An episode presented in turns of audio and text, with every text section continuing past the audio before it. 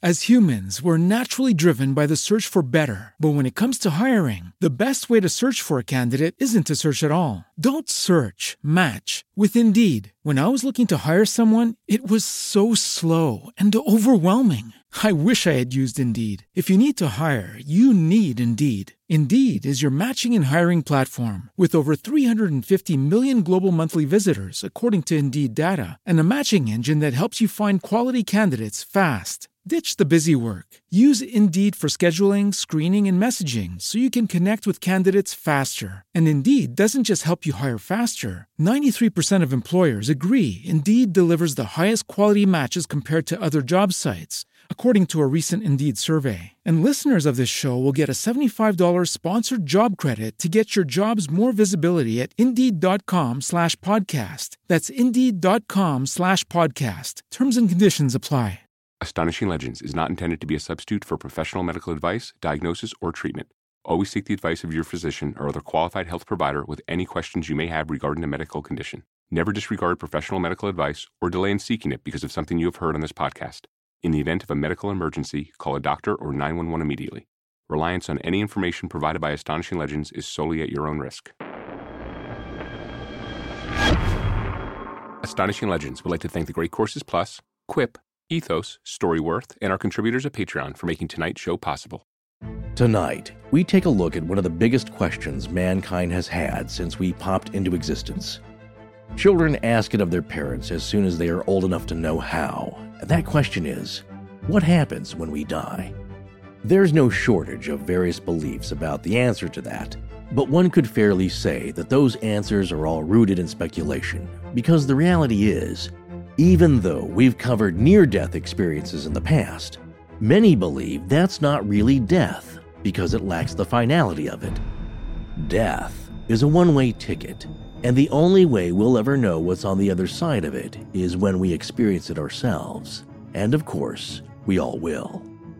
As author and dramatist, Christopher Bullock penned in 1716 Tis impossible to be sure of anything but death and taxes.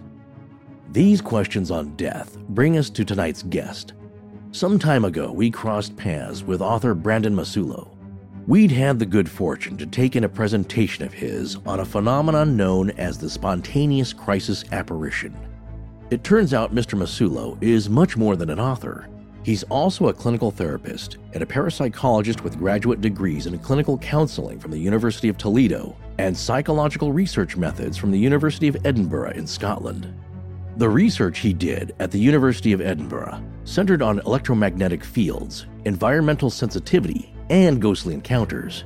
And tonight, he's here with us for a fascinating take not just on crisis apparitions, but the larger ideas behind whether or not the dead continue to communicate with us.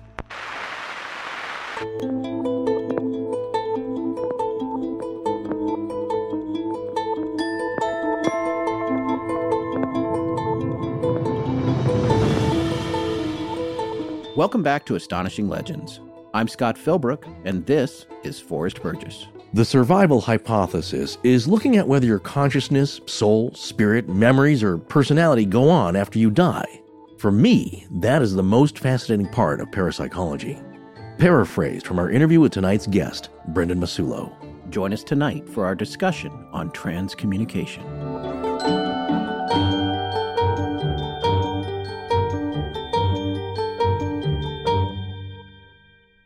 And we're back. That's nice. Okay. Very, very well done. Yes, we are. Uh, we, we hope everyone enjoyed the Patterson Gimlin series, but now it's time for a cryptid palate cleanser. However, before we get started tonight, we just want to quickly remind everyone that we have all kinds of new glassware and restocked mugs in the store at astonishinglegends.com. So if you're looking for something fun to give dad, head on over there.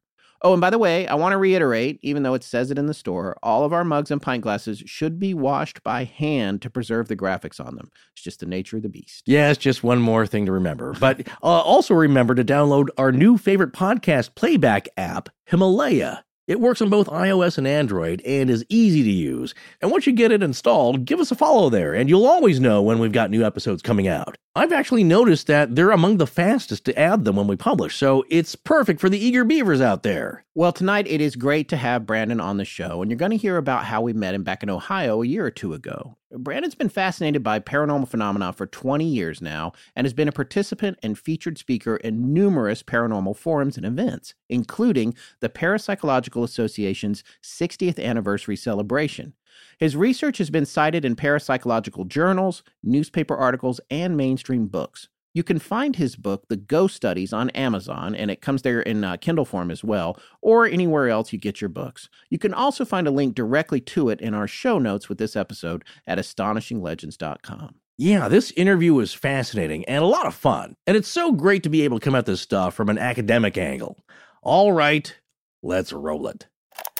So we're here with Brandon Massullo, who is someone that we actually met in Kent, Ohio, a little over a year ago, or right around a year ago, when we were there for the Kent Paranormal Weekend, which, as our listeners know, we've gotten a lot of mileage out of from a story standpoint and people that we've met. And uh, we're just so glad that we went and did that. So, uh, Brandon, thank you so much for making the time to get on the phone with us today. Thanks, thanks, uh, thanks for having me. We're very intrigued with the presentation you gave at the Kent Paranormal Weekend uh, last year about spontaneous crisis apparitions, and then we got copies of your book while we were there, which we have since read, and it goes deeper than that. It's really fascinating, and what I like about it is that it's a an academic and deep dive into plausible theories about how ghost encounters might actually work, which is it's nice to have it attacked from that point of view and not just speculation, which is what we do professionally. well, it's nice to hear somebody from the scientific community take it seriously, first of all. Yeah, and that's one of the reasons I wrote it is there's a lot of great books out there that give these great ghost stories and tales of haunted locations and then they kind of just kind of leave you there. And what this book does is it kind of gives you a little bit of hey, this might be going on. This might be the cause of the ghostly encounter. So I just took it a little bit further than a lot of the great books that are already out there. Well, before we get into the book itself, can you maybe talk to our listeners a little bit about your background, both uh, from an academic standpoint and professionally? Sure. I'm a clinical therapist. Uh, I'm also a parapsychologist. I got graduate degrees in clinical counseling from the University of Toledo here in Ohio. And I also have um, an MSc, which is sort of the equivalent of a master's degree in psychological research methods from the University of Edinburgh in Scotland. When I was over in Scotland, I um, did some research on electromagnetic fields, individual differences, and ghostly encounters. Um, so, so basically, I've been pretty much fascinated by the paranormal phenomenon for about 20 years. And most recently, I've done a, some speaking at the Parapsychological Association's 60th anniversary celebration. If anyone's interested in, in um, my research, you could always uh, look up my name or go to the PA's um, YouTube page to see the lecture. But I'm basically a therapist. Right now, I'm the director of behavioral health for a local hospital. Where I, I get, make my money, I guess, is in the clinical world as far as um, psychology and counseling and those types of things. What exactly is parapsychology? Parapsychology is a is a field of study concerned with the investigation of paranormal and psychic phenomenon. Basically, we're looking into telepathy, precognition, clairvoyance, psychokinesis, near death experiences, reincarnation, apparitional experiences, and sort of all these other paranormal claims that happen. So it's basically the scientific study of more specifically interactions between living organisms and their environment that sort of transcend the known physical laws of nature. When it comes to parapsychology, ghosts are kind of one of the things that's probably least studied. There's a lot of more emphasis on consciousness and psi and telepathy and those types of things. But really, there's a lot of parapsychologists who focus on the thing called the survival hypothesis, which is basically what happens after we die. Typical neuropsychology sort of paints us as this picture of we're a series of um, electricity and neurocircuits, and that once we die, all that stuff just ceases to exist like a computer.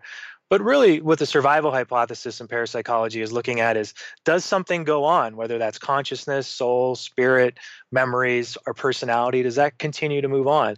That's the part that, for me, is the most fascinating part of parapsychology. And I will say this too you know, parapsychology sometimes will be, people will say it's a pseudoscience. The University of Edinburgh, where I studied, has a parapsychology department. It's a top 25 school in the world this is where they cloned the sheep Dolly back in the 90s. Mm-hmm. Charles Darwin went to the University of Edinburgh. So this is a pretty prestigious university, and there's other prestigious universities in the United Kingdom that have a parapsychology department. So it's not a like a fringe science or pseudoscience like a lot of people have will say. Well, that leads me to my question here because you talked about this at the Kent Paranormal Weekend. There aren't many places to study the field of parapsychology, and this is one of your better school options in uh, Edinburgh. And you you, you said like, well, there's just not many places in the U.S. to study that. Why do you think that is? You know, I don't know the answer to that. I think that they're a little bit more open in the United Kingdom as far as studying this type of phenomenon. It's always follow the money, right? Yeah. Yeah. Uh, that's really what it comes down to. There's not a lot of research grants and funding for parapsychology here in the States. So maybe that's not why they include it in a lot of the, um, the colleges. But I always say, you know, if a local college put up a course on parapsychology, I think they would really pack it. I think a lot of young kids nowadays are really interested in some of these answers about consciousness and telepathy and those types of things. So the short answer is they're more open over there. I hope that that translates here. We do have some universities that do things like the University of Virginia has um, a department. I think the University of Arizona has a department as well. They don't call it parapsychology, they call it other things like transcendental psychology and other names, but it's sort of parapsychology in a way. So it's kind of here, it's just not formalized calling it parapsychology. Well, do you think there's a cultural difference between our attitudes here in the States and overseas in Europe and, uh, and Asia? And maybe we're just maybe a little more skeptical or we're just more hesitant about how it appears? Yeah, I would probably say we're a little bit more skeptical. Anyone who's ever been to Scotland, if you just walk down the street, you can go in any shop or any pub someone will tell you a ghost story. They'll tell you how the pub is haunted. They'll tell you how their shop is haunted. They got a cousin or an aunt who's seen a ghost at this table. You know what I'm saying? Yeah. So it's a lot more open. Here in the States, it's not as if it's that commonplace to walk into a shop and people tell you it's haunted. So the conversations not aren't always there. And when you hit academia, if you start saying that you've seen a ghost, then you know sometimes people think, well, that person's not stable or what. well, that, so, yeah, we've run into that ourselves. There's millions of people who have paranormal experiences every day, so that's not really true. Right. We might be a little more conscious about uh, you know our public appearance about yep. that and not wanting to share that. But once you get to know people, we found they'll usually open up, and it's not like there's any shortage of ghost stories anywhere in the world. Yeah, lots of people have stories here in the States as well. But to your point, and I think that's part of the reason that our show has found the audience that it has. It's that we're saying, hey, it's okay to talk about this. We don't think you're weird, and it's okay to laugh about it and be scared about it and ask questions about it, and it can just be part of your life if you want it to be. It doesn't mean that you need necessarily need some kind of treatment for, like you said, you know, yeah. being off kilter or something. I didn't really talk about ghosts or parapsychology too much, but when the book came out, I didn't have a choice, you know. Yeah. so yeah at that point everyone knows i'm in the ghosts and parapsychology. So since that's happened i've actually had some people that i would never have guessed have had paranormal experiences come and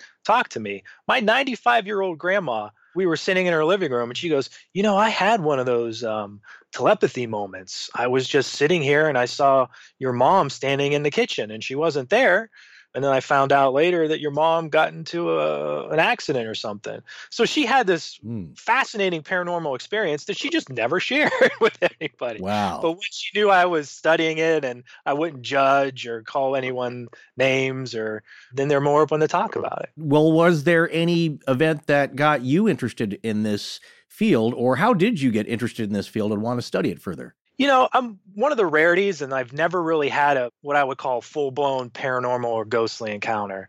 When I was younger, probably I think 14, 15 years old, I was over a friend's at a sleepover party. Oh, this is the story in your book. Yeah, he lived next door to a, a cemetery. Uh-huh. You know, one morning my friend just woke up in a tizzy saying he saw a ghost and then he was kind of like as he was coming down he was like what is a ghost and all these other questions and i was just like i don't know back then the internet was kind of there, but it wasn't something that you can get a lot of information from. Right. So I went to the library, picked up a book on parapsychology, read every book in parapsychology in the library, uh, everyone I can get my hands on.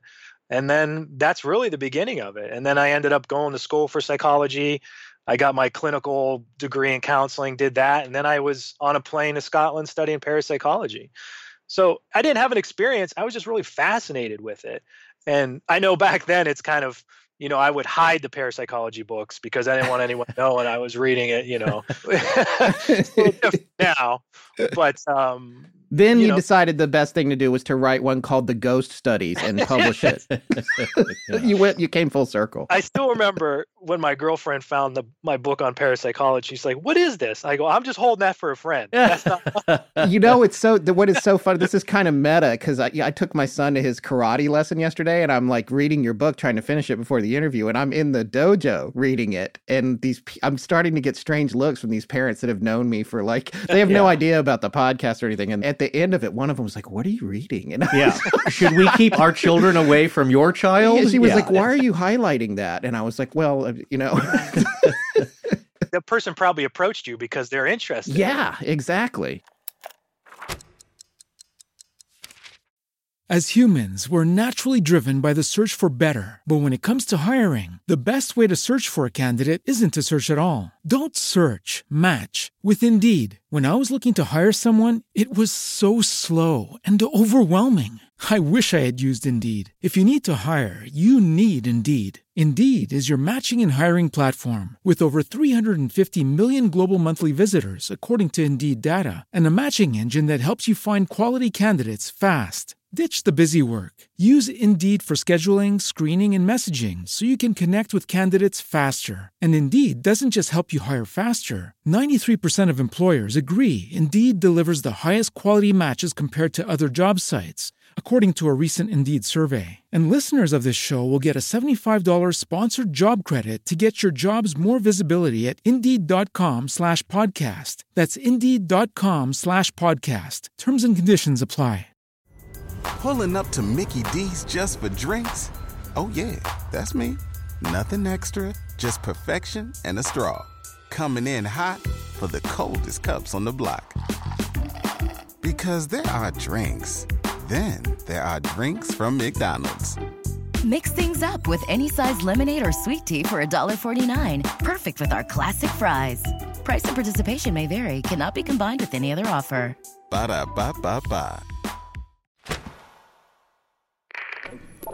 I'm Brittany Williams, and this is Astonishing Legends. Let's get back to the show.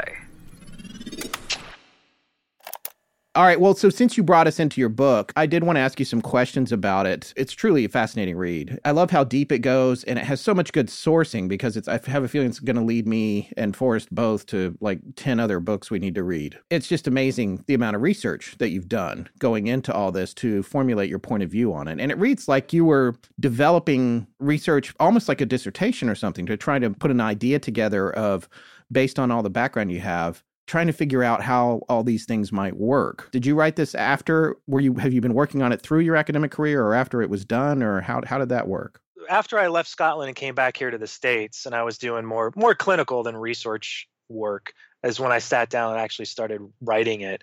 It took me about five to six years to write the whole book. Uh-huh. you know, I was working full time, so I had the weekends and some time to do that.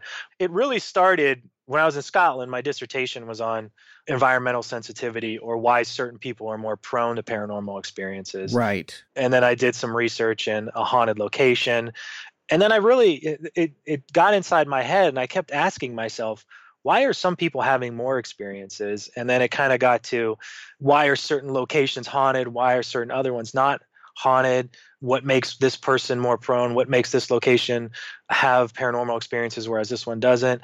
And then my brain just started going and going and going. And then usually when that happens, I have to pick up a book and start going and learning. And then that really opened my eyes to all these new alternative views on consciousness and the collective consciousness and Carl Jung and Rupert Sheldrake and all this stuff was really just beaming.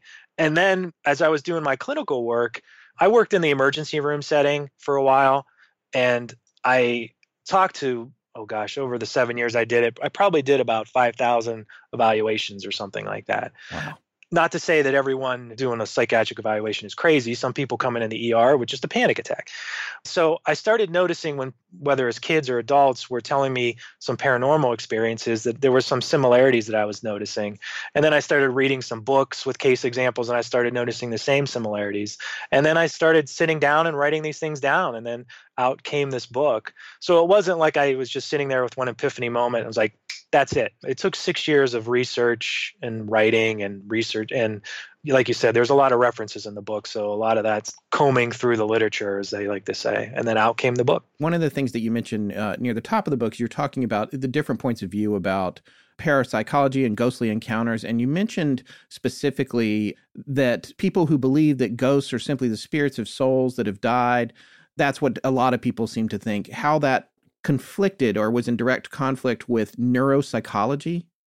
Can you explain a little bit what neuropsychology's point of view is on death? basically it's really sad you know they basically think that humans are computers and that once the computer stops running whether it's a malfunction with whatever that they cease to exist so as humans you know we're all unique we're all individual we have our personality we have our memories we have all these wonderful things that makes us conscious and enjoy life.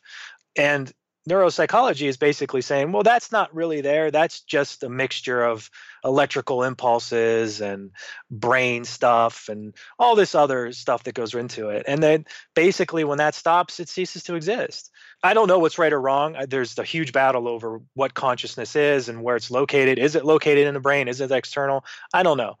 But neuropsychology kind of paints us as these machines. With all these paranormal experiences that are out there and the phenomenon that people are reporting, I just never bought into the fact that we just shut it down. I always felt like with the survival hypothesis, something was happening. Some part of our memory, our consciousness, our personality continues to move on. And in my view, the more I read recently, there's a lot more research which is pointing to this idea that part of us does kind of continue to move on. And a lot of the prominent scientists out there are kind of more adapting to that view than this idea that we just cease to exist in, in any plane or any dimension and all of our memories and thoughts are just gone. Would you say the neuropsychological point of view is a result of something that there's hard evidence for, or would you say it's just as speculative as any other theory? I would say it's just as um, speculative every every other theory. Okay. Because literally, no one has any answers to what is consciousness. And consciousness is sort of our self awareness, who we are, how we go about the world, what makes me know what's happening to me right now, that consciousness idea. Uh, and no one's figured out exactly where that is. It's not located in a part of the brain, it's not really something that you can see on a test. No one's really solved that problem. And if consciousness, some part of us, moves on after we die, or is continues to go on, then that opens the door to all kinds of paranormal phenomenon from near death experiences to ghostly encounters to telepathy to psi to whatever. It opens the door to that. A lot of people have tried to kind of come up with this idea, but no one's really found the answer to it. In the book, you also talk about, I mean, you talk about the the a lot of the bigger different theories, which are some that we have mentioned frequently on the show, so our listeners will have heard us. I don't know, the word would probably be harping on them, but uh, you know, we talk about the different types of hauntings, which you mentioned, and the idea of spiritualism being associated with it. The stone tape theory, that's something that Forrest tries to say in every episode, or the the imprint theory. I mean, we've talked about all that, but you did touch on just the idea of something being burnt into the environment, and then that comes back up obviously as your book progresses. Mm-hmm. But but you also talked about something that, and it's my favorite thing I try to work into every episode, and I'm making fun of myself here because I I'm not trying to just make fun of Forrest. No, and you were the last one to bring up the stone tape. I probably theory. was the last one. Yes, yes, yes. I've left Touché, it alone. Touche. Okay. So, but um, the idea of the quantum connection and the idea of entanglement, which is something you go into uh, great depth in your book on and sort of this idea of entanglement between living folks and how that might equate to the higher likelihood of some kind of apparition appearing between one of those two parties. Can you talk a little bit about that and how you've got a whole book on it, so that's maybe a hard thing to sum up. Uh, I'm not trying to put you on the spot about it, and everyone needs to just read your book. But the idea of it and how you came to uh, sort of evolve that idea. Yeah, entanglement is probably I would probably say it's probably one of the most fascinating things that I've read in the recent years. And when we talk about entanglement, what we're really talking about is, and it's hard to really explain, like you said, but basically, entanglement is non locality, which is the ability of objects to sort of instantaneously know about each other's state, even when they're separated by extreme distances.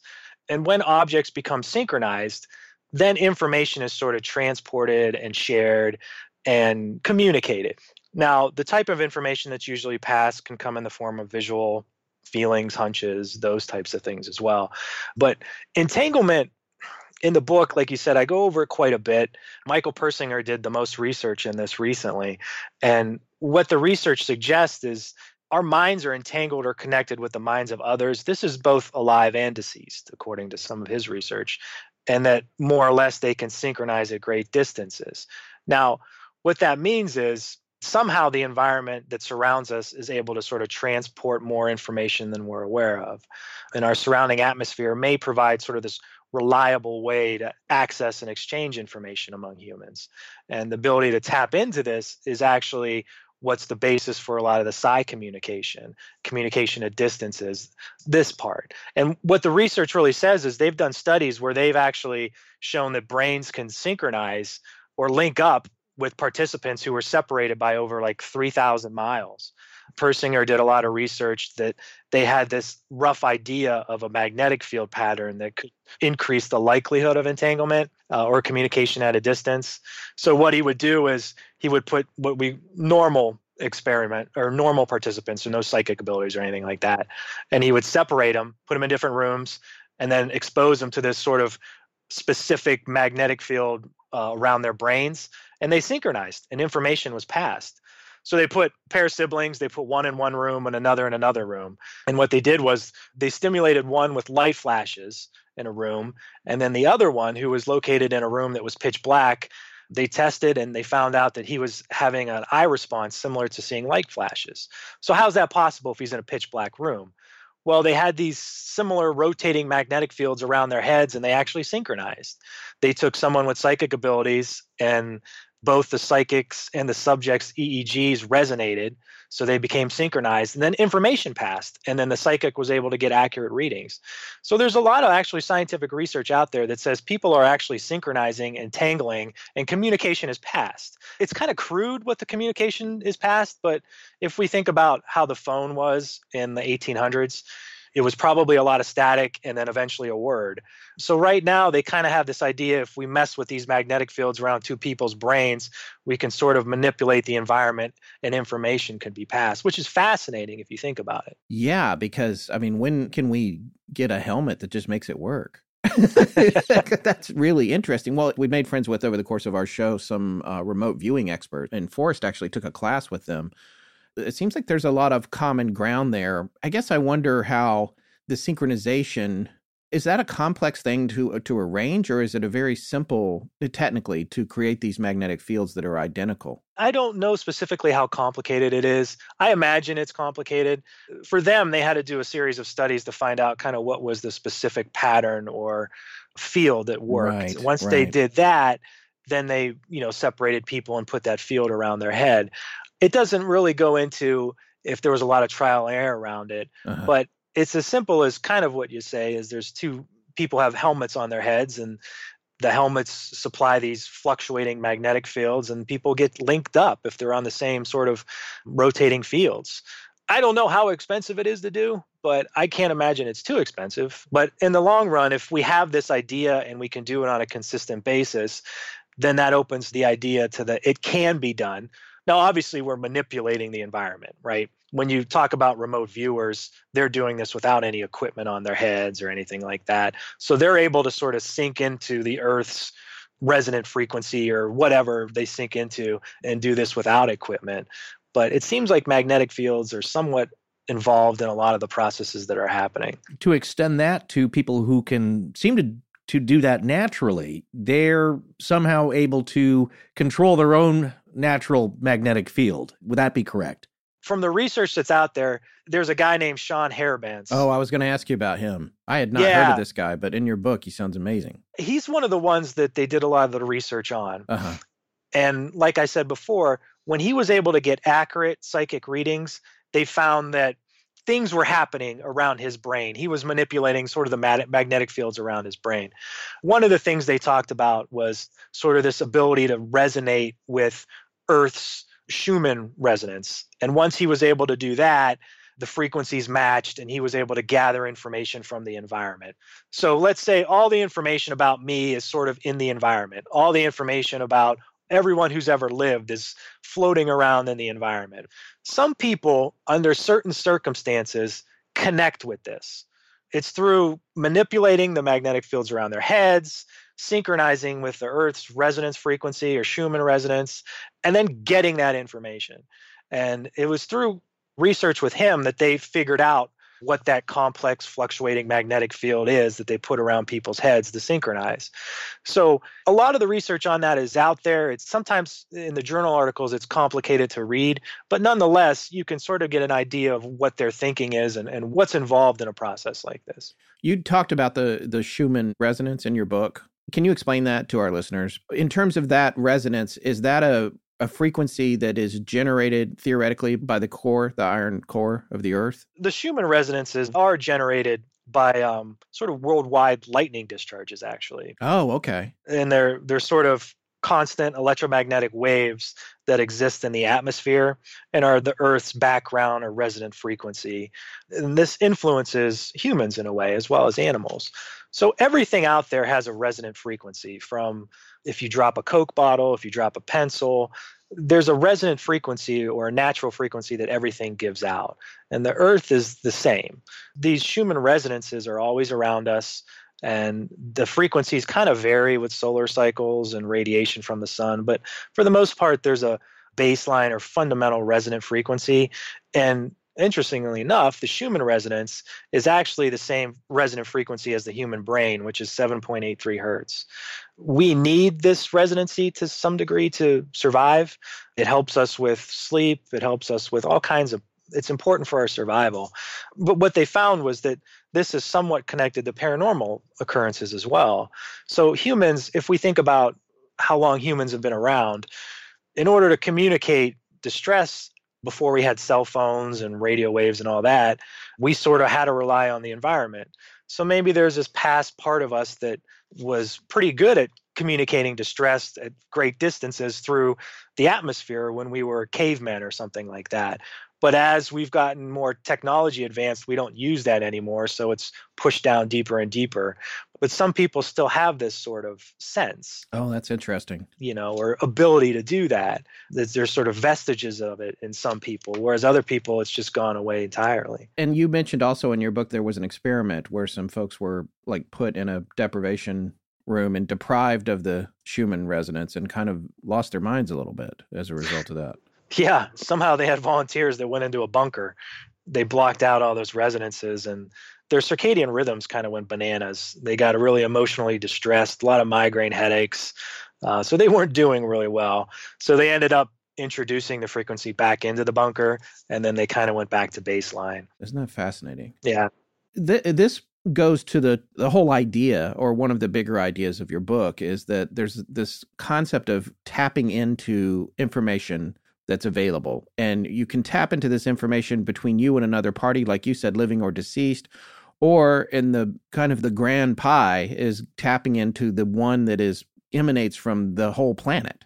Mm-hmm. Yeah. Which to me, what it seemed like was in terms of you know apparitional or paranormal experience that's interpersonal that's connecting if someone's living that's connecting with the living person and that's about synchronizing with them whereas if it's someone is deceased or it's a remote viewing experience that's more of an idea of connecting to this resonant frequency in the earth yes I exactly. mean, I'm, I'm, making leaps here, but am I? Did I no, do? Did I do no, good? Okay. No, no, right. no. okay. Michael Persinger, he's recently passed away, but he's he's a neuropsychologist from Canada, and there's a great YouTube clip out there called No More Secrets with him, where it's a presentation where he kind of goes over this idea that in theory, we have access to information from every brain that's present and past, that the environment has enough energy to hold all this information. And to some degree, he basically states, and it does. Now, this goes against everything that we've been taught from children on, right? The idea that we have access to memories, thoughts, or whatever from Abraham Lincoln and Albert Einstein just floating out there. It just blows your mind when you think about it. But the way he presents it is our atmosphere, it has enough energy to hold that. And there's examples of with remote viewing and things like that where people tap into that to some degree.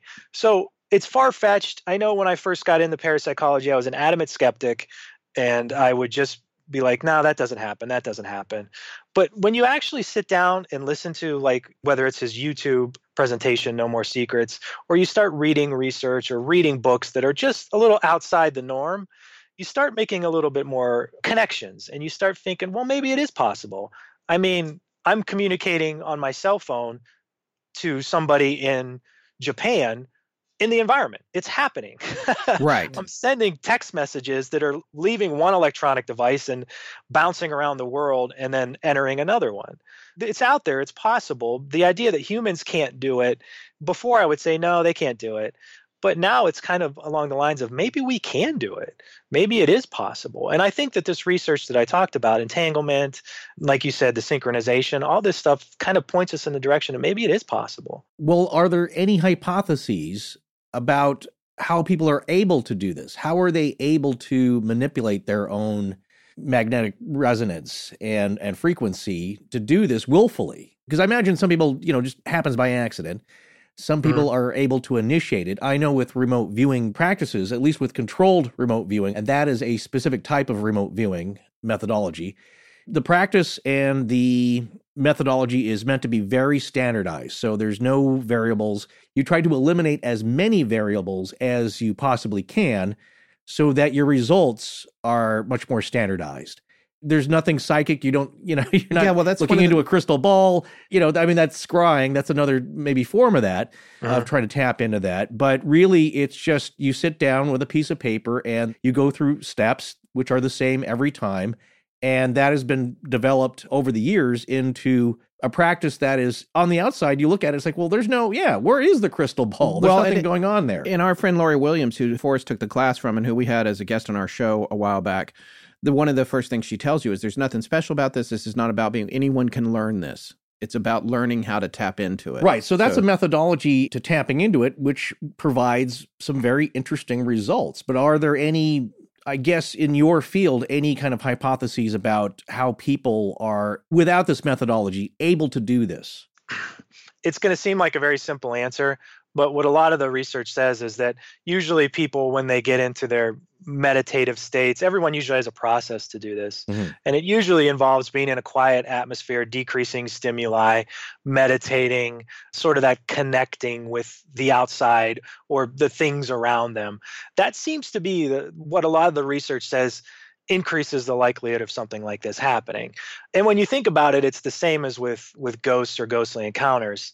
If I'm in a room that's quiet and I'm sort of just focused or zoning out, I would probably more likely to have a ghostly encounter or apparitional encounter as opposed to being in a nightclub and dancing to techno music.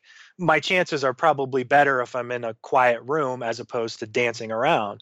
And I think that that really is the basis or the starting point of, like you talked about, the procedures or connecting with whatever's out there.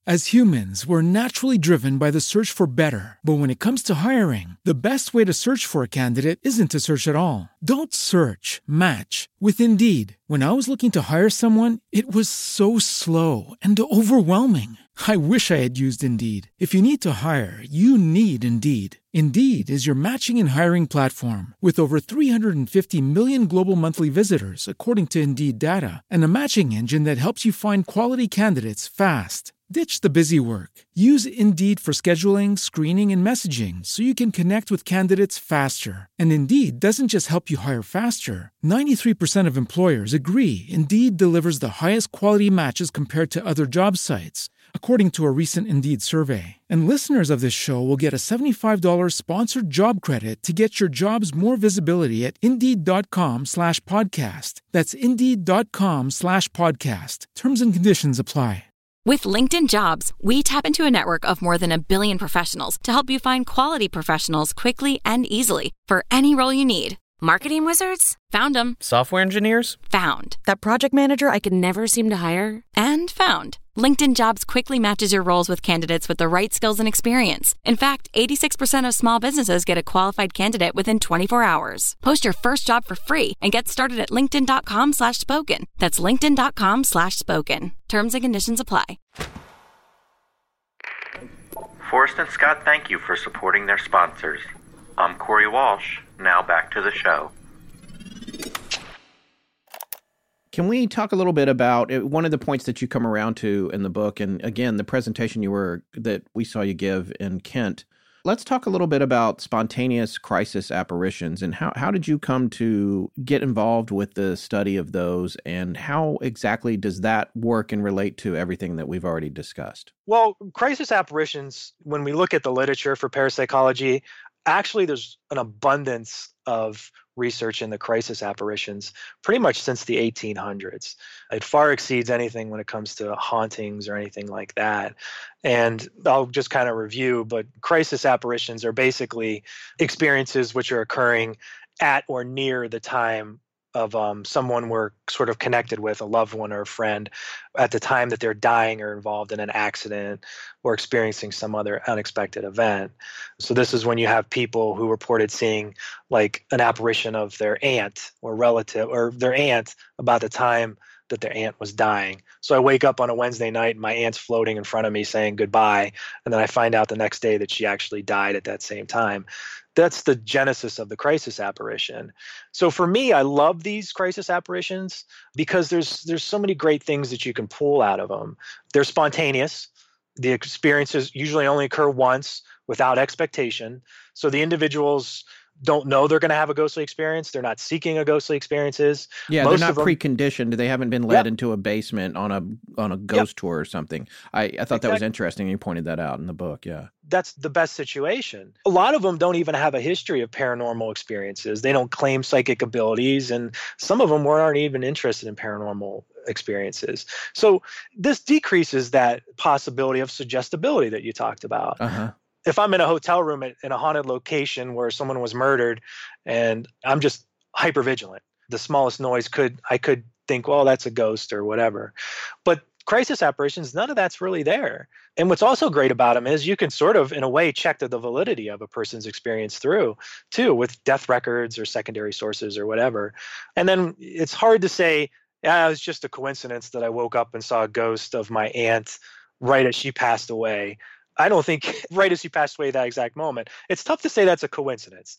so yeah. to me, there's a lot of things that you get away a lot of the variables that skeptics or disbelievers will say could have caused the crisis apparition. It's not always in the case of a death. I mean, you you have some stories even in your book where uh, there's one of them, and I, I can't remember which page it's on, where it's the woman was in a car accident and her husband saw her and oh yeah, yeah, yeah. Yeah, this isn't always necessarily have to do with the death of someone. Yeah, in crisis apparitions, it could be like a car accident or someone falling and getting hurt. Something, something as simple as someone getting burned or something. Usually, there's some sort of communication that's happening, uh, whether it's an emotion, a feeling, a hunch, a smell, or an apparition. These crisis apparitions are great for a lot of reasons, and I think that that's what really got me towards them and uh, that's what really started to to make me ask why are some people having these and some people not and then that's what led to more fascination as far as getting into the history of them. If anyone ever wants to read up on crisis apparitions, Phantasms of the Living is a book that was published in 1882 and it's got like 600 spontaneous cases. you know, it's funny. I love the rare books that we come across on the show and I've, I've started collecting them, but I always start at Amazon and then I go to AbeBooks for collector books, but that one was right on Amazon. Oh no, it said oh it said not currently available, but it was there. I haven't got. I was like, oh, I want this. I want this. You got where it's eighteen hundreds. It's a thousand pages. Bring it. Yeah, yeah. What's best about those books too is you can get them for free too if you don't mind reading them on the internet. Yeah, yeah. That one is was digitized. I think they said. Yeah. Yeah. So that's yeah. pretty awesome. Is it thought that the spike in emotional energy at these times of crises is what generates this because I've heard personal stories from friends where, yeah, it was a, a loved one, and it's not just a ghost because they hadn't passed away yet. They were just in some kind of personal crisis at the moment, which caused them to appear or get a feeling. Yeah, in the book, I I think emotions, emotional distress, trauma, the way we feel after an event like that is the catalyst or starting point to these crisis apparitions. So, if, if, we look at crisis apparitions, it's a series of complex processes, and it's not as simple as waking up and witnessing a crisis apparition of your aunt. There's a series of complex processes which occur both consciously as well as unconsciously, which sort of set the stage for this apparition to occur. And emotions or psychological aspects is the catalyst to that. And if we look through the research in parapsychology or in ghostly encounters all the way back to the 1800s, we find that heightened emotions are, in a way, necessary for paranormal phenomenon to occur crisis, trauma, acute stress, life threatening events, they cause an explosion of emotional distress and turmoil that sort of reverberate through the body. Uh, a lot of research in the past is, has shown that there's a correlation between that.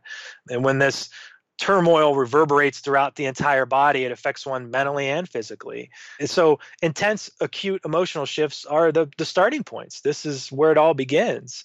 And then it, it, it kind of moves on to when these emotions happen to us, it actually changes our internal makeup as well, our bioenergy, or because we're all electrical beings. And then that causes changes. And then when those internal changes happen, that emanates out into the environment. And then when it emanates out into the environment, it sort of bounces around and links up to somebody across the way. So my aunt, as she's dying, she's probably, let's say she's having a heart attack or something. She's probably going to be like, "Oh my God, I'm dying. I don't. I, there's so much I want to do. I still feel so guilty. So many emotions are going through her body that at some point it causes all this internal changing, our, our bioenergy changes, and somehow it um, that goes out into the environment and resonates with me, who I'm four or five states away, and then I have this apparitional experience. Well, that hits on a really interesting anecdote. I guess it's a famous case that you presented in your stage presentation at the Kent Paranormal Weekend, where an event like that, a crisis event, went out kind of into the airwaves, you could say, and was kind of a repeating echo. And it was the case where this family had moved into this house and heard this loud crash and then thundering down the stairs and running out the front door. Of course, nothing was there, but it kept repeating itself. Could you talk a little bit about that? The case you're talking about actually comes from Fate magazine, and it, and it happened in the 40s here in Ohio, actually. And what happened was on a specific date, which was May 24th, I believe, Ann and Jack were kind of sitting around at dinner, and they just rented this house that was built in the 1860s and you know they were drinking their tea and then all of a sudden they heard the sound of feet pounding across the upper floor and then it came the feet came down the steps. They heard a, a boy's voice screaming ma ma oh ma and then they they raced to the, river, the living room to find out what the voice was about. But the voice actually went outside the front door. As they opened the door they heard a horrific crash and this blood chilling screams and then it sort of ended in this gurgling choke and as they looked out sort of into the night, they were like, what was that? But what happened was this phenomenon occurred pretty much on a daily basis for, I don't know if it was weeks or months. So you have this recurrent residual paranormal or ghostly encounter that's happening to them. And they asked themselves, well, what is happening? So they actually went down to the local I think he was the grocer or something like that, and they were asking him some questions like, "Do you know anything about this house?" you know, like trying to figure out what was going on. They found out that basically this has happened to other people, but the grocer said that uh, in 1871, the youngest son, who was at that time living at the house, moved to Chicago to be a bricklayer. As he was in Chicago being a bricklayer, he actually fell from the scaffolding, crashed to the ground, and broke his neck. And it was reported that at the same time that this son in Chicago in 1871 fell off the scaffolding, his mom in Akron, who was in a chair, heard feet rushing across the upstairs, down the steps, and out the door, and heard her son scream, Ma, oh, Ma. And then she heard a body falling and reported the gurgling or cracking. Obviously, if somebody falls from a scaffolding as a bricklayer, and they break their neck, which he did and died in Chicago, then she was having these experiences here. So this is an example of a crisis apparition that happened in 1871. The weird part of this is it's now the 1940s and people who are renting the house are having the same exact paranormal phenomenon that the mom had in 1871. All right? Right. So they're having unexplained footsteps. They're hearing a male's voice say "ma oh ma." They're having blood chilling screams, crashes, gurgling chokes happening on a daily basis. So the idea is that's kind of bizarre. But what we find is that this telepathic message that was sent between son and mom in 1871, this telepathic distress call was somehow just stayed in the environment in Akron, Ohio. And these people are sort of experiencing the same thing over and over again. So that kind of explains maybe what a haunting could be. You mentioned imprint theory before, which you guys, or stone tape theory or whatever, Mhm. um, different names, I suppose Yes. with the stone tape theory, there has to be a tragedy that happens in the house. Someone has to die a horrific death and the energy is burned into the environment. Right. That limits the haunting to one place. With the theory that I'm talking about, the haunting could be at the starting point or the end point of this telepathic distress signal. In this case, the guy died in Chicago of the horrific death, but the actual phenomenon is happening in Akron, Ohio. So it's it's kind of like the line, the telephone line, if you will, is open, and that Yep. message, that event keeps bouncing back and forth, and for whatever reason, it just ends up repeating itself at the other end, mm-hmm. almost kind of like if it's trapped in that space in the house. Yeah. What was interesting to me about how you presented the idea of these apparitions happening was that you've got, you know, not only the sender, but you've got the receiver, and that there needs to be an alignment of factors to allow the message to be received, which, you know, reminded me of sort of the Swiss cheese theory where the slices, they every now and then they line up Mhm. right so that something can pass through. Because you talk about how everyone has to be in a certain emotional state they're connected. Uh, obviously love or in addition to love biologically whether it's uh, mother and son or or siblings or what have you all of those things are lining up and those circumstances are allowing this message to go from one place to the other. But in this particular case unintended recipients are continuing to receive the message. So not only do we have a bit of a misfire because just these renters are seeing it it's also a misfire in terms of time, which obviously we I don't think we as humans understand very well anyway, but Mhm. because it's still happening as you said all these decades later. How does that play into sort of your overall theory about how these messages work? you have the the son who's in Chicago, emotional distress, falling, dying, sending this message, the telepathic message to the mother in Akron. Now, this telepathic message that's sent is in a way burned into the environment in Akron, in, in my view, and it sort of just resides there, right? Okay. Now, the environment has sort of caught this there. It's going to remain there. So it's almost like a cobweb of eh, or some kind of spider web has collected this this message and is holding on to it. Yeah, something like that. The end point of the telepathic distress message that was sent is just burned in there somehow. Okay. I think that it kind of like we talked about the environment previously being able to hold on to this type of information. I think that in certain situations where there's a lot of emotion, a lot of trauma, that this type of stuff can be burned in there. Now, it doesn't have to be the starting point or where the tragedy happens, but it could be the end point of that. And that certain people walk through there and able to tap into that. Do I have the answer to all the this is what's happening? No, I don't. And I think anyone who comes on and says they have answers to everything uh, may not know that that they don't. um, but in my eyes, I think this is a plausible way to look at this. This isn't the ghost of this Chicago son coming back to his home to haunt people. This is just a replaying of that telepathic distress signal over and over and over again to people who are sort of can tap into that. Now, I don't know if everyone who goes into that house has those experiences. Jack and Anne, maybe they're a little bit more prone to them than everyone else. They can just sort of tap into this environment that's around them. What's the difference between that kind of, you know, this a crisis apparition experience like that and something that's more of a residual non-interactive experience where you're seeing someone doing the same thing every day or lots of people see the same thing like we had a friend that stayed on the Queen Mary and was uh getting dressed and in the mirror behind him he saw a gentleman from another time period putting on a, a top hat and tails in the mirror. It's a different kind of thing obviously not a crisis but this sort of residual thing. How does that connect to uh, the theory of imprints the difference between that specific message that's being transmitted and the other one that's more just like a glimpse of a, a, a normal everyday activity For the example you gave with your friend with a man appearing in a top hat, Yeah. there could have been a telepathic distress signal that was sent years ago. We'll say the guy's dress was from the 1920s. Perhaps this guy in the tuxedo fell, hit his head, and died as he was going to the opera. Uh-huh. And the wife was on the Queen Mary or something. And as she was getting ready one night, she saw an apparition of her husband in his tuxedo and hat. And she oh, said, oh, yeah. Oh my gosh, what's this about? And then she finds out the next day that he died falling into a river as he was going to the opera in his tuxedo.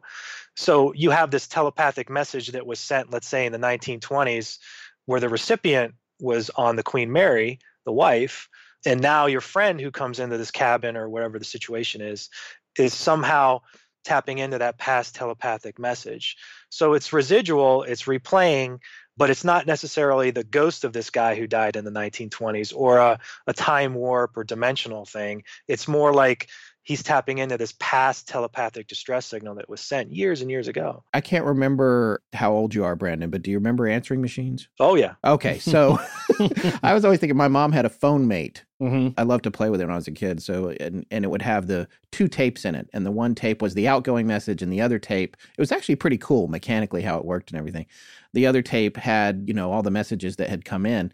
And in a way, it's kind of like an an old answer machine left behind that has the incoming message on it. And if yeah. you if you come into the room and you can find the play button you hit play yep. and you get to hear it again. Exactly. This guy in the tuxedo wasn't tragically murdered in that queen mary. She's not looking into the past or some dimensional thing. Yeah. She's just hitting a play button on a past crisis apparition or telepathic distress message that was sent in 1920 when this guy died falling i'm making all this up obviously falling in a mm. river or something. Yeah yeah. Mm-hmm you look at all these haunting experiences and there's like we talked about with the jack and anne story had you just looked at that experience like they're having footsteps they're screaming there's blood curdling noises uh, or there's cracking necks and all that you would think oh that's just a regular haunt type experience. Somebody must have died in that house right? But when you find the actual the origin story of that then you can sort of piece together where it came from, which is actually a telepathic distress signal sent from the son in Chicago to the mom in Akron in 1871. This is just replaying. Well, what about supposed other more interactive ghost encounters from people? What do you believe is going on there when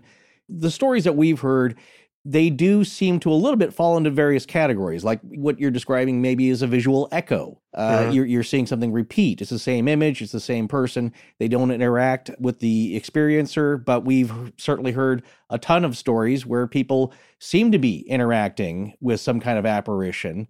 Mm-hmm. And it's a call and response thing where it's not just somebody or something repeating words or a, or a phrase. They seem to be communicating with this person. What do you think is going on there? That's a completely legitimate question and the short answer to that is i don't know.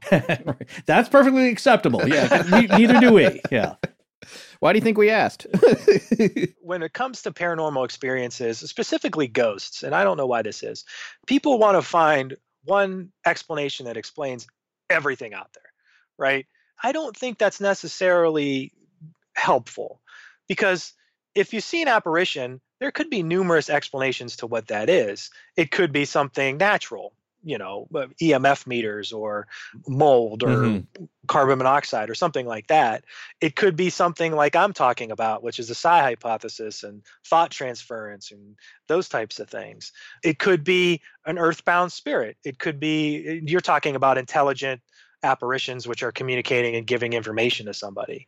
So if someone gets information like, "Hey, check behind the the stove. There's a hundred dollars that I left before I died," and the person does that, that's actually intelligent, conscious information passing between mm-hmm. someone who sees, which my theory doesn't explain. Mm-hmm. So if we look at all the paranormal experiences out there, ghostly encounters, you know, you could write off maybe 15% to fraud, whatever. Mm-hmm. Um, then there's that 70, or I'm sorry, um, 85. Well, wait a minute we can write off 25% fraud and then you have 75% that could be explained in other ways. Sometimes earthbound sometimes poltergeist or recurrent spontaneous psychokinesis psi theory intelligence residual you know what i'm saying? Yeah, so I, I yeah. it's such a complex process that there's not one explanation for everything. I think this idea of earthbound spirits is easy to say because you can explain everything through that but I don't necessarily think that that's always happening. So if it is an earthbound spirit, why would they do the same thing every night at Jack and Anne's house, which is run down the steps, run outside, and do whatever. Right. That seems to be more plausible as a res- residual. Other ones like poltergeist activity, obviously that's not residual. There's plates flying all over the place. Mm-hmm. And then the one you talked about, that's not residual, that's intelligent. So there's different explanations for each one. Right. Every case needs to be looked at differently. Well, what do you think is going on, or is the scientific mechanism? Because I've always wondered this. It's like, yeah, you can have something kind of appear in your head, you know, as an image or a sound. And that's maybe one thing. That's maybe biochemical that's happening, or neurological, neurochemical that's happening in your head. But how are these things able to actually, if it is the case, produce sound? Or in the case of telepathic or psychokinesis or poltergeist activity, what are your thoughts on how are these things able to move physical objects or make actual sounds? Yeah, and, and that's the, the main question. And it's been going through parapsychology for a long period of time. Are apparitions objective, which means they're in the environment interacting with things, or are they subjective, which is the result of our internal makeup projecting outward, which is hallucinations, things like that. And that's really the battle that's been going on for so long. There's so many cases where you can say that the phenomenon is objective. I mean, it moves in front of, let's say there's a clock on the wall. The apparition moves in front of it and it blocks the clock. That means it would be objective. If it casts a shadow, it's objective. Subjective, it might not do that or as a result of hallucinations. So, it, again, I usually say this with pretty much vigor. I don't know. I think the jury's still out on a lot of this this information, and we all can throw out the speculation and hypothesis. And there's nothing wrong with that. I just think that it's something that I really haven't figured out the exact answer to. Okay, so I, I wanted to ask you a question that's sort of oriented again in the book. One of the things that you come around to is the possibility of tapping into information that's available from every person that ever lived that's you know in the environment and somehow connected to uh, electromagnetism and the earth's electromagnetic field and the schumann resonance and all of these things. And there's an implication that this is an explanation for what instinct is in other living things. Because you, you specifically brought up my life as a turkey yeah. Uh, yeah. Can uh, can you tell our listeners a little bit about my life as a turkey, and then I have a question about my life as a turkey and about turkeys in general. Yes, and turkeys in general. uh, my life is not a turkey. It's it's a documentary. my life as a turkey is a documentary that I think was on PBS 10 years ago maybe. Uh-huh. But anyway, they they had this guy I don't even know how to explain it. he he raised like 12 turkeys, all right? So from the moment they came out of the egg, he was there with them. So what he did was he sort of documented what they already knew versus what they had to be taught or learned. So as the turkeys sort of go about their daily business, he found out that they knew which sort of insects to eat and which mm. snakes were poisonous and which ones weren't. They instinctually knew. They had to learn roads are bad, cars are bad, those types of things they had to learn. The guy with the pointy thing pointed at me is bad. exactly. As you watch that, you sort of get this idea of how do they learn that, right? How do they know which snakes to avoid and which snakes to mess around with, or which bugs to eat or which plants are poisonous and which ones to avoid. The idea being that it's I, I, it's instincts. It's sort of ingrained in their genetics or DNA or however you really want to go with it. And as we move along, there's numerous theories out there about sort of Carl Jung's collective unconscious. So with my life as a turkey, you know, the, the turkeys knew the basic blueprint of other animals, friendly versus unfriendly, food, edible versus poisonous. However, they needed guidance in other areas. When it comes to collective unconscious, it's this idea that as humans, we're not born as blank slates. There's some part of us he calls them archetypes or symbols or images that's are, that's common for all people and all cultures, all races and all ages. That's sort of been passed down since the beginning of our species. And these archetypes, which are passed down from generation to generation, are, are kind of part of us. We're born with them and we move on with them. Instincts are sort of the same way, but it's a good way to, to counter this idea that we're born blank slates and that our upbringing is really all we have. The collective unconscious sort of contends that as humans, we all share and have access to sort of a blueprint for our psyche, which has been developing since the beginning of our species. What was interesting to me about that, as I read in the book, I, I, formulated my own theory, and these are often some of the best theories anyone's ever been exposed to. My personal theories, um, and I'm being sarcastic. They, I for- formulated my own theory that, in some ways, like with regard to Gettysburg, you mentioned Gettysburg, and uh, you know, obviously that's one of the most famous haunted battlegrounds in the world. Everyone know somebody who has a story about something strange that happened there and and this is true with several battlegrounds all over the earth. But with relation to that and people experiencing soldiers who've experienced a horrific death of some kind or were suddenly taken away on the battlefield I began to wonder, based on a little bit on my life as a turkey, if if there was possibly an evolutionary reason for this in terms of like what you were saying before cell phones, before we could exchange information over long distances. Maybe this is a warning that is being left in the environment for the next person that comes along to say, if you drink from this lake, you're going to die. Here's a vision of me dying. I drank from this lake. And so then I wondered if there was that case. But then by the same token, I got to thinking that the turkeys didn't know about cars, but maybe they don't know about cars because they didn't see a turkey apparition of a turkey getting hit by a car. right. So then I went down this whole rabbit hole. I just didn't. I was. wow. Uh, yeah. Um, well, it, you know, it sounds a little like uh, one of the hypotheses for night terrors is that it's a genetic holdover of when we were more living in trees and that fear of or that sensation of falling out it happens with children and some adults where they, they wake up screaming in total panic and terror, but they don't know why. There's it's not like they had a bad dream or anything. Again, it, like you were talking about, that residual instinct of like, careful, you're about to fall out, you know, and then you you kind of spring to uh, you know this this moment of panic before you do fall out of the tree and die. Yeah, there's no question in there. We're just no, gonna, no, well, we're that... just going to talk a lot about turkeys and uh, and warnings, but and then we're just going to get real quiet and wait. For right, right.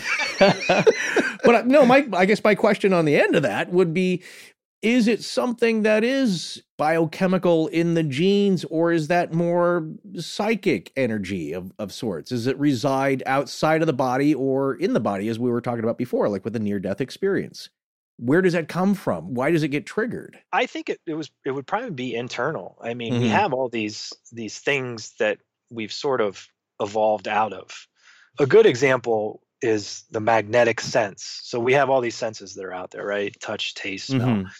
More and more research is pointing to this idea that animals have a magnetic sense. So that's how they navigate the world.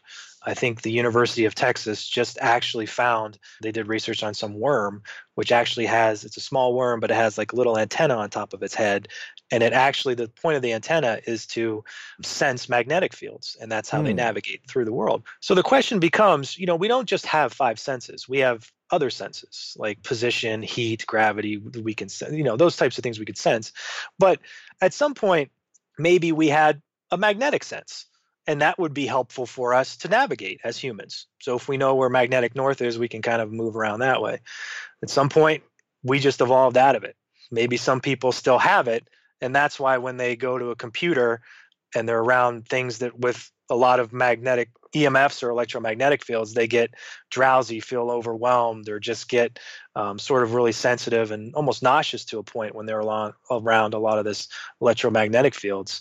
There's some people I know, there's a city somewhere in the States that just has no EMFs around it at all. And that's just people who are very sensitive to electromagnetic fields and they go all hang out there because they can't survive in the normal world. Because listen, we're all surrounded by electromagnetic fields from computers to everything. Yeah, I think this may be what Michael McKean's character is suffering from in Better oh, Call Saul, isn't it? Yeah. Well, no, that's more. Uh, he's afraid of it. Yeah. Because he, oh, he's afraid of it. Yeah, yeah, He's psyched himself out so much that he he yeah. believes it's all. Uh, you know, it's it's all going to harm him. Yeah. Whenever anybody comes to visit him, they have to put their cell phone in the mailbox, kind of thing. Yeah. Yeah. Well, Netflix just did a whole docu series on people with environmental sensitivities. Uh-huh. And there's there's one lady who was it's not one lady, it's a whole community that's electrosensitive, which means any sort of magnetic field they just get ill. Wow. And they have to go like I said live in a special housing place where there's none of that stuff going on. And she came across somebody who had a cell phone and she almost beat that person up. wow. Are there vestiges of these previous things that are going on with us? I, I, think maybe. Some people may have more of them now than most of the population does. So maybe some of that has to do with, like you're talking about, this internal mechanisms, which whether it's magnetic sense or sort of walking into an environment and knowing something bad happened here, and then sort of going, oh, maybe I shouldn't be here, and then leave. So maybe there is something in the environment like a warning signal that's sort of just left there for some people that can figure that out. And maybe back when we were cave people, this was how we figured out where to go and where not to go. You know, mm-hmm, it's mm-hmm. hard to know. Yeah. But I think I think magnetic sense is one of those ones that, that we possibly more than likely had when we were cavemen or whatever. As humans, we're naturally driven by the search for better. But when it comes to hiring, the best way to search for a candidate isn't to search at all. Don't search, match with Indeed. When I was looking to hire someone, it was so slow and overwhelming. I wish I had used Indeed. If you need to hire, you need Indeed. Indeed is your matching and hiring platform with over 350 million global monthly visitors, according to Indeed data, and a matching engine that helps you find quality candidates fast. Ditch the busy work. Use Indeed for scheduling, screening, and messaging so you can connect with candidates faster. And Indeed doesn't just help you hire faster. 93% of employers agree Indeed delivers the highest quality matches compared to other job sites, according to a recent Indeed survey. And listeners of this show will get a $75 sponsored job credit to get your jobs more visibility at Indeed.com slash podcast. That's Indeed.com slash podcast. Terms and conditions apply. With LinkedIn Jobs, we tap into a network of more than a billion professionals to help you find quality professionals quickly and easily for any role you need. Marketing wizards? Found them. Software engineers? Found. That project manager I could never seem to hire? And found. LinkedIn Jobs quickly matches your roles with candidates with the right skills and experience. In fact, 86% of small businesses get a qualified candidate within 24 hours. Post your first job for free and get started at linkedin.com slash spoken. That's linkedin.com slash spoken. Terms and conditions apply. Hi, I'm Sandra. And when I'm pitching my tent at Dyatlov Pass, I listen to Astonishing Legends. There was a sentence that jumped out at me from your book. Uh, it's on page 53, the first page of chapter four, which I'm going to read right now. Um, you're referring to uh, Dr. Nandor Fodor, who was prominent psychoanalytic therapist in the 1930s.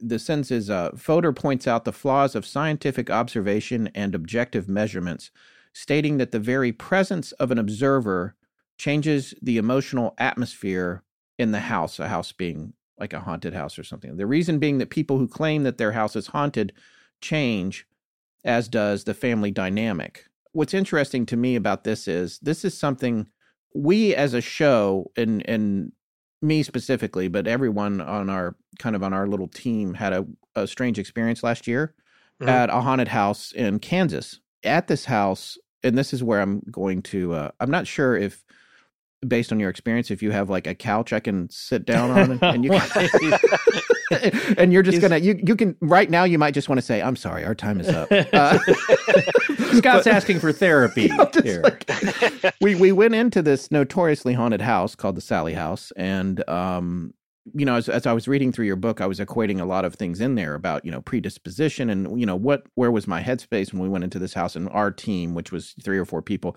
we were not doing any kind of investigation. We were more just invited to check out the house by the local director of tourism because we were in town for something else. But we did wind up going in there and trying to collect an EVP with a, one of those, I don't know if you've heard of them, it's an infamous EVP recorder. It's a Panasonic digital recorder from the 90s that is really, sure. yeah. So we have one of those. So we, we took it in there and we got a pretty crazy EVP. But in the course of that, you mentioned the predisposition, and that's why you like the spontaneous. You know, in terms of the veracity, the spontaneous apparitions seem to be easier to believe because people aren't going in in a certain state of mind.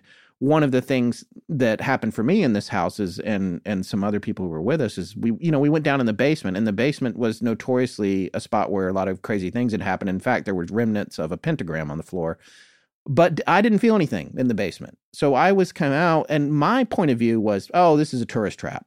I believe all the things that happened here a long time ago, they happened back in the 90s. I believe that those things did happen. But I thought, well, these guys, you know, they're just getting people to come in here. It's generating income for the current owner of the house who lets people come do investigations and that sort of thing.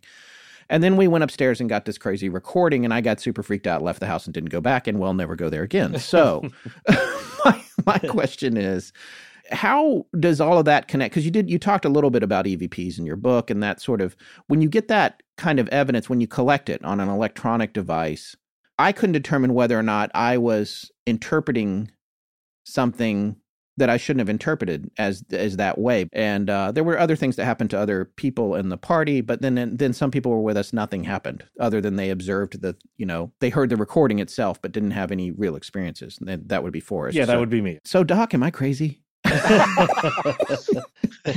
no, I, it's it's kind of. I mean, that's a, a fascinating story. Not when I say story, I mean like how it impacted everyone different. Not everyone differently, but whether it's a visceral reaction to it or oh, it's just a noise. Yeah, it is. It's kind of a, a great question as why is it impacting certain people certain ways and Yeah. others not so much. If we look at it from a psychological point of view, it obviously some people connect to it and it reminds them of something, but I don't know if that's necessarily true because it's such a vast number of people who heard it.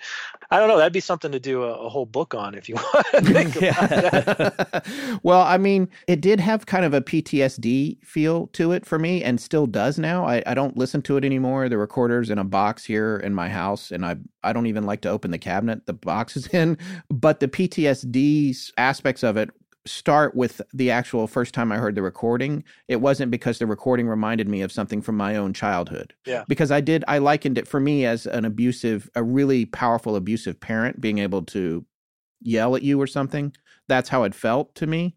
But I'd never experienced that as a kid in any way. But I felt like I could suddenly relate to that. It was strange. Yeah, that is, I mean, it's a, it's a strange encounter, and that's what the paranormal is. It's it's really these these things that you have an experience and it causes more questions than it does answers. Yeah. Yeah. and then you, just go back down the rabbit hole trying to find those answers, and you find a couple things that might go with it, but you keep find something else, and then you keep going down rabbit holes. I mean, it's the essence of really what we're trying to do is find some sort of semblance of what is going on. That's an example of who knows. I'm sure someone can come up with a theory that can explain whatever, but that's a visceral reaction to something that only it's a subjective experience that, Right. that you had Right. related to it Right. and the numerous other people had related to it. So, and I don't know how it affected you as far as wanting to find more answers to it, but to me, I would kind of want to know why, what happened, why did it make me feel this way, all that, all those I'm, questions. yeah, I'm still asking all those questions, I guess. Yeah, perfectly normal reaction. So you're not crazy. Okay, thank you. Thank you. Our time is up. Uh, no, and it's interesting because it's a little bit different from an apparition or the other things we're talking about because we we've collected something that we can reproduce by hitting the play button on that recorder. That's the interesting thing about it. That kind of hard evidence. Other people will say, "Oh, well, it's just it's a there's a it's a two way radio conversation being overheard, overheard." Even though we spoke with radio experts who said that's not what it was. And for some people that they need to say that to move on with their lives. Yeah, They need an explanation that's clear cut and that's not supernatural so they can go on living the way that they've lived before hearing that recording. yeah. Um, Mhm. It's a psychological defense mechanism. and It's what it is. And that's okay. Whatever. that leads me to a, a broader question here. Do you think that that's maybe what's going on in the scientific community in a mainstream way? Because I would just was reading your article on, I guess it's on your blog, which is also really cool. People should check that out. We'll have links to that uh, on your website. But it was about the experiments done by William Crookes Oh, yeah. and how it was received by the scientific community of the mid to late 19th century. And they're identical. Yep. Those responses are identical to how people still receive them today within the mainstream scientific community. It'll probably be like this in 10 years, uh, 15 or 20 or 100 years. Right. It's this idea that if I accept this and if I believe that there isn't even a slim possibility that telepathy, psi, ghosts, consciousness being outside of our brains is true, then everything I've done before that is wrong. Yeah. And I don't think my psyche could handle 20 years of academic research sort of being going, oh, well, well, you missed all that. So it tears down sort of this materialistic view of the world and of people, and it makes it more universal, uh, holistic, and connected. And for a lot of people, that is not in their viewpoint of the world. So they will fight their and claw to make that go away. Mhm. And whether that's by not funding, whether that's by discounting people who do this type of research, that's what they do. And the, the article you talk about, William Crookes, he did an experiment with D.D. Home, who was a prominent psychic back in the day. And William Crookes was a member of the Royal Society. Mhm. He's the guy that sort of founded um, thallium, the chemical. Uh, he had numerous other very important additions to science. Yeah, the first to identify helium and invent Mhm. sunglasses. I'm reading here off your uh, blog here. Tremendous contribution to chemistry and physics. Mhm. You know, so you would think that he'd have to be at least listened to, but Yeah. he No. wasn't. Yeah. No, he wasn't. they attacked him personally. They attacked his research methods. They said, "Well, you could be smart in chemistry, but stupid in everything else in the world." right. So, Yeah. you still see that happening now, whether it's through social media or even the academic journals. It is what it is. And listen, I mean, recently, the president of the American Statistical Association, Jessica Utts, I think last year in her presidential address, basically said, and this is from memory, but using standards applied to any other area of science, it is concluded that psychic functioning has been established. Data is quite strong statistically and would be accepted if it, it was related to something mundane. Mm-hmm. So, this is a, a statistician who is a president of the American Statistical Association basically saying statistically, psi, telepathy, remote viewing has been proven. Mhm. And that's a big step in the right direction.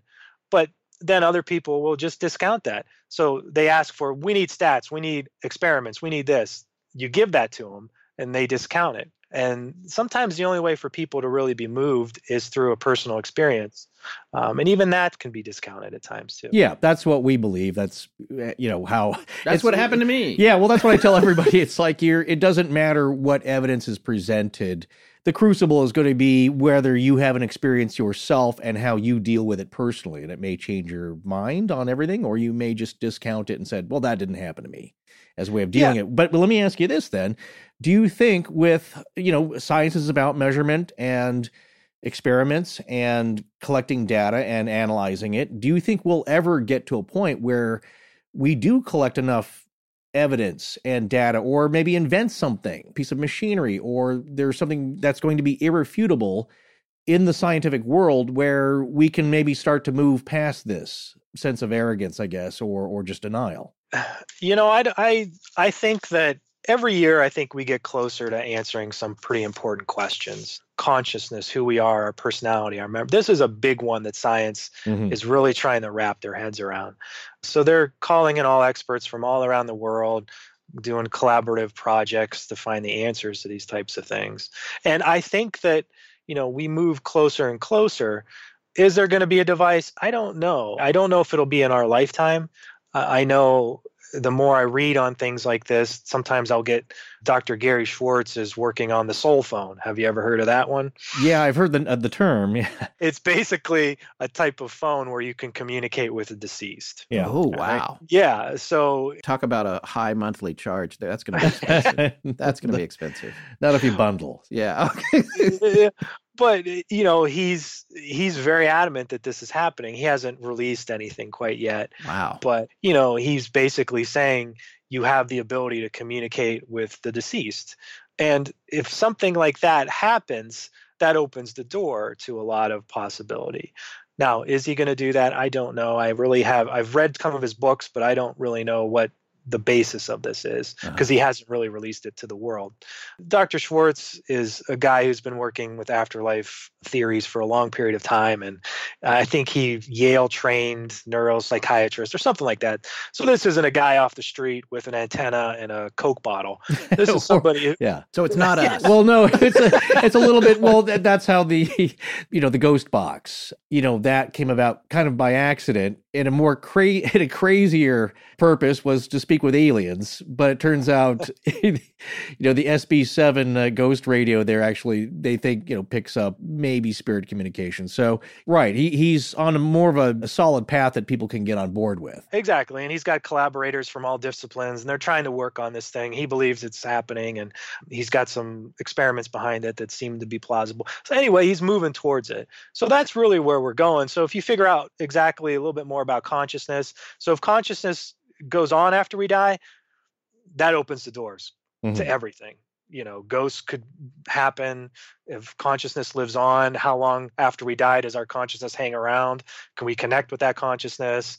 If my consciousness after I die is floating around, it could hang around and talk to people. You know what I'm saying? Right. And telepathy and psi, all this stuff. Of, it, it really opens the door to that, and that's where they're moving. Yeah. Well, it's like the cloud uh, for our data, but without any servers for it to emanate Mhm. from. It just the cloud just is there. It just Yeah. hangs over us. Yeah, and if it's there, everyone can tap into it. Boom. Yeah. You answer yeah. the question's answered. Now, my follow up question would be I, I- maybe this speaks more to your personal belief. So if you're not comfortable talking about it, that's fine too. It's just more about do you think that maybe then there are things that we're not supposed to know? And that, again, that would be a more of a, a, a grander spiritual sense that you we're only going to get so far because if you start to answer some of these questions or get definitive proof, then that changes the nature of spiritual belief.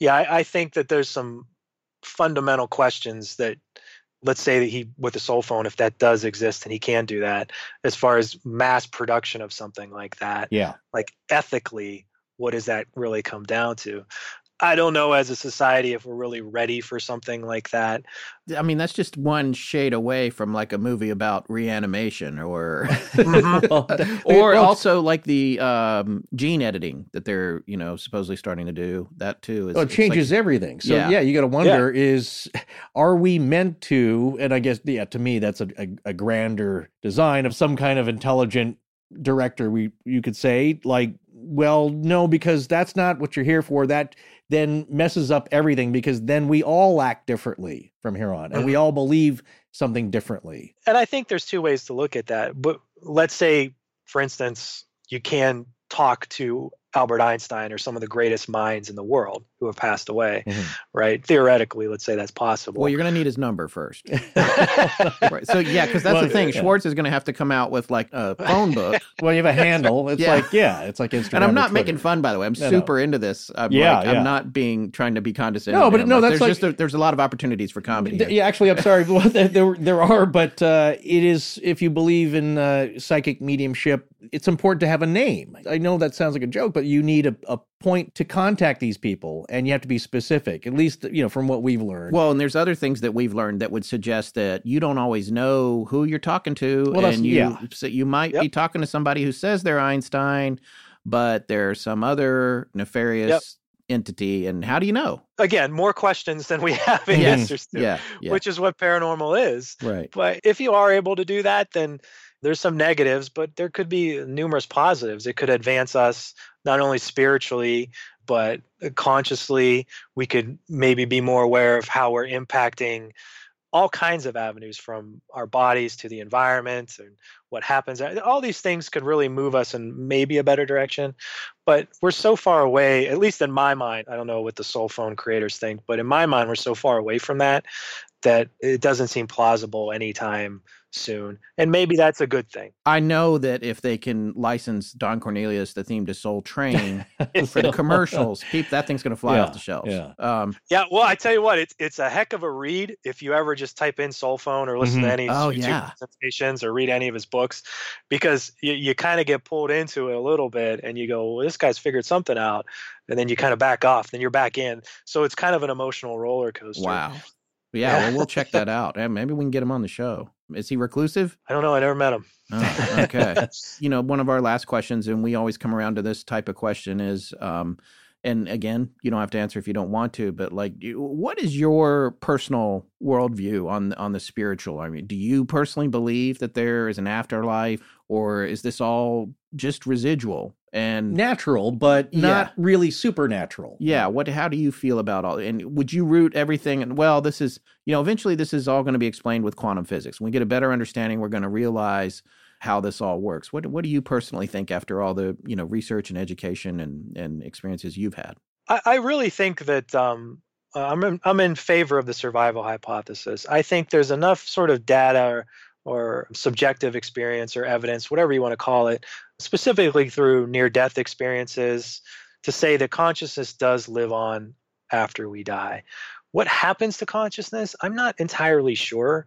Best bet would be I think reincarnation is a plausible sort of idea So, our consciousness, our personality, who we are, after our body ceases to exist, our consciousness goes out into the environment and sort of maybe back into another being or something like that and we live all over again so to me that's a very plausible explanation and i know reincarnation is probably the number one view of afterlife in the world as far as number of people not so much here in the states but i think india and and, and those types of places I have a math problem with it because there's so many more people are dead than alive. So where is everyone? Are they all in this giant waiting room or how does that so work? many See, more you're- you're- people are dead than, Yeah. dead than alive is that what you said Yeah, yeah. So I mean, if there was a one to one relationship between, you know, You're, you're assuming a lot. here I know, but I guess view.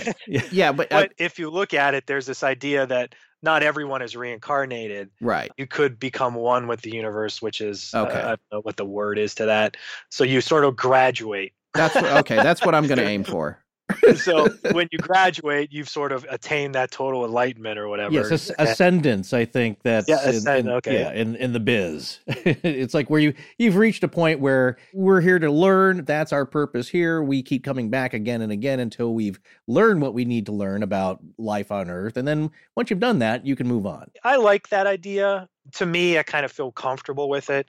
It scares me sometimes to think that there's earthbound spirits of like deceased people I know kind of hanging around in some place just waiting and angry and throwing dishes and th- I, I get I, I, I, I kind of go, oh my god, I feel so bad. Yeah. Yeah. no, the only thing that kind of uh, makes me feel bitter about that is that there's no sense of time. It's just to them, it's like, oh man, I've been here five minutes. I don't have any answers, and and really, it's been you know five thousand years or whatever it is. Yeah, I suppose that could help remedy my anxiety about Yeah, that. right. Well, Brandon, we just want to thank you so much for coming on the show. We, we're sorry it took us a whole year to call you after saying, hey, Oh, we're going to have you on the show. Yeah. Oh no, not a problem at all. I'm actually a big fan of you guys. So Oh, I, I love Oh, the, yeah. I love the Sallie House episodes. Okay. I like what you did with the EVP and uh, and everything there. Um, I thought you guys really researched that into the ground for sure. Well, thank you. Yeah, part of it's not wanting to have to come back to that, but it's just when you do this, and I'm sure you experience this with your own, you know, research and your books and your presentations, is that you'll get people coming back at you. Well, what about this? Yeah, but did you think about this? And and so to answer all that, Yeah. we try to be as thorough as possible, or everything that we could think of. But what's funny, it's it's a tick of human nature, and we'll say like, no, we we we talked to ham radio experts, you know, to answer your question. It's we don't believe it's radio interference. Yeah, but it's radio interference. it's like eh, so you don't have any answer. You come back to that. It's just like, Yeah. yeah, that's what it was, and and yeah, we find that, that a lot. That one guy that just like, well, any idiot knows this is ham interference. Yeah. You know? Yeah. And then you go to experts and they go, no, it's not. yeah, and The experts actually said, and I quote, um, that's a demon. right. That's not. yeah, but that guy won't change his worldview. Yeah. Uh, Yeah, he's well- gonna come up with some other reason that helps him get on with his life. Right. Like well, you as said earlier. it changes everything. All right, Brandon, thank you so much for coming on the show. We would love to have you back anytime in the future if you want to come back. We're going to have a bunch of links to your, your book and uh, your blog and everything else and your upcoming appearance. Uh, so just thanks for taking the time to sit down with us today. Thanks for having me. I really had a great time talking uh, ghosts with you guys.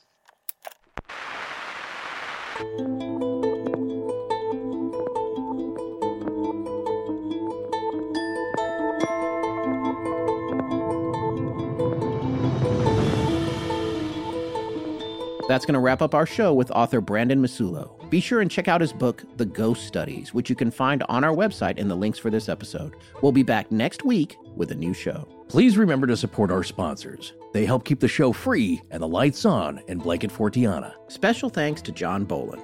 Hiya, this is Sandra. I'm Brittany Williams. Hi, I'm Corey Walsh. I don't know if you need it, but in case you do, here's a noise sample. Galaxy wide in perpetuity.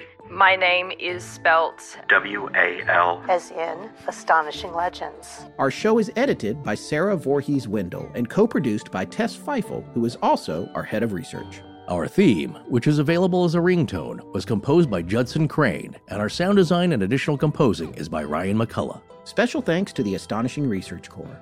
But most importantly, we want to thank you, our listeners. Visit our store at astonishinglegends.com or interact with us and other listeners on Twitter, Facebook, and Instagram. You can also support the show at patreon.com slash astonishinglegends, where patrons have access to additional bonus content. No part of this show may be reproduced anywhere without permission. Copyright Astonishing Legends Productions. Good night.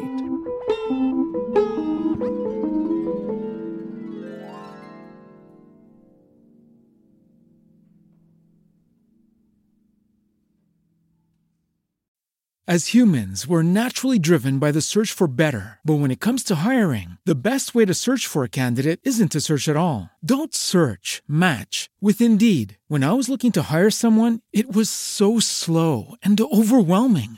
I wish I had used Indeed. If you need to hire, you need Indeed. Indeed is your matching and hiring platform with over 350 million global monthly visitors, according to Indeed data, and a matching engine that helps you find quality candidates fast. Ditch the busy work. Use Indeed for scheduling, screening, and messaging so you can connect with candidates faster. And Indeed doesn't just help you hire faster. 93% of employers agree Indeed delivers the highest quality matches compared to other job sites, according to a recent Indeed survey. And listeners of this show will get a $75 sponsored job credit to get your jobs more visibility at Indeed.com slash podcast. That's Indeed.com slash podcast. Terms and conditions apply.